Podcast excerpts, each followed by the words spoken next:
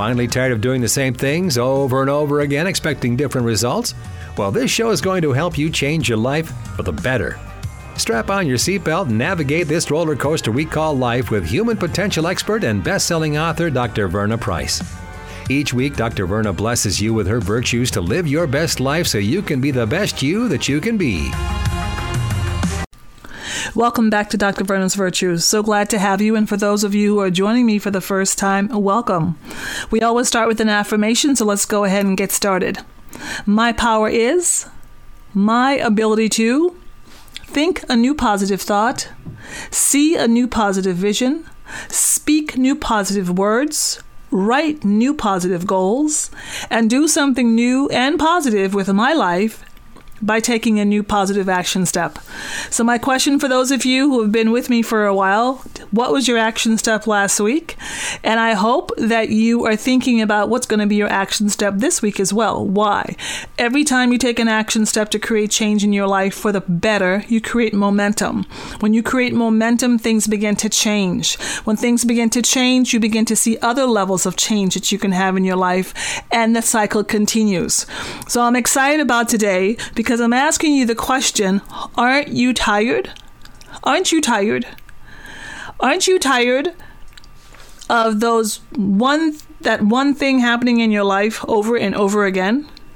Aren't you tired of that one person in your life who is continually subtracting from your life? Aren't you tired of hearing yourself complain about the same thing over and over and over again? Aren't you tired of watching the same television shows that actually do nothing for your life but leave you depressed and anxious and trying to think about what other people have versus what is really going on with your own life. Aren't you tired?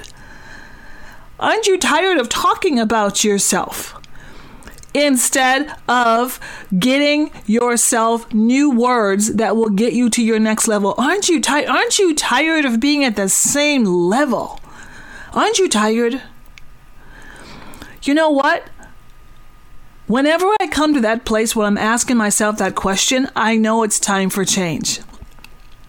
It's time for me to rethink my life. It's time for me to restructure my life. It's time for me to reconsider what is going on with me. And here's the reality when you get tired, that is a signal to you that it is time to stop and it is time to reassess and reevaluate what is going on with your life. And when I'm talking about your life, I'm talking about your entire life. I'm talking about your life in your body, in your mind, in your spirit, in your soul, in your body. I'm talking about whether or not you eat well or exercise. I'm talking about the people that are in your life. I'm talking about the job that you have and or don't have or want to have or don't want to have. I am talking about your entire life body, mind, soul, and spirit.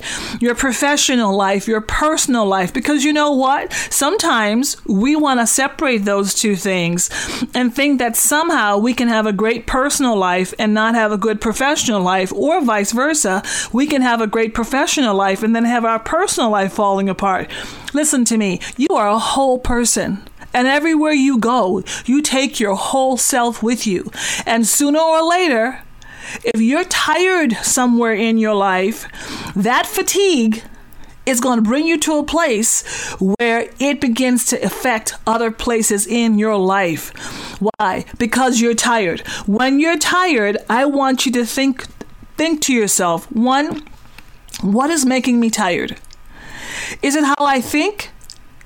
You know, there is a little book. It's called As a Man Thinketh, and it's an incredible book, and I recommend everyone reads it. It's a very, very old book.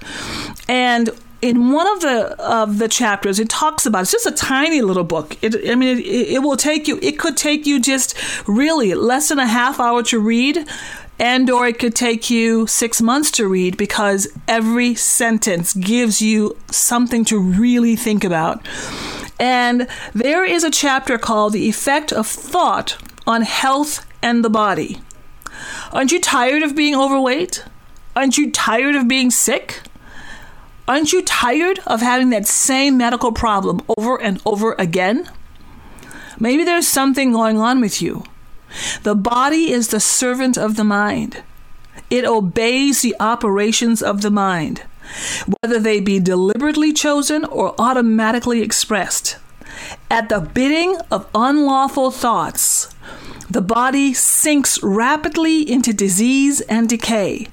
At the command of glad and beautiful thoughts, it becomes clothed with youthfulness and beauty. Disease and health, like circumstances, are rooted in thought. Let me read that again. Disease and health, like circumstances, are rooted in thought. Sick, sickly thoughts will express themselves through a sickly body. Thoughts of fear have been known to destroy people. Thoughts of um, People who live in fear of disease are the people who will get that disease. Anxiety quickly demoralizes the whole body and lays it open to the entrance of disease, while impure thoughts, even if not physically indulged, will soon shatter the nervous system. But listen to this strong, pure, and happy thoughts build up the body in vigor and grace. Why? The body is a delicate and plastic instrument which responds readily and rapidly to the thoughts by which it is impressed. And habits of thoughts will produce their own effects, good or bad, upon it. When you come to the place when you say, I'm tired, it is time for you to go into your mind and examine what exactly have you been thinking about. Have you been thinking strong, pure, and happy thoughts? Or have you been sitting in front of your television watching the news, the same news, the same channel, the same stories 24 hours a day and hearing negative news 24 hours a day? And or have you been out taking a walk and looking at the beautiful fall day. I live in Minnesota right now, and in Minnesota, it is fall. It is truly autumn, and the leaves are beautiful. They're, the, today's a slightly windy day, and they're just falling off the trees.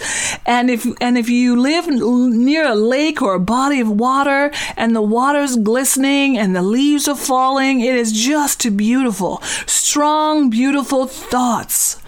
Aren't you tired of thinking of things that won't work? What, what do I want you to do?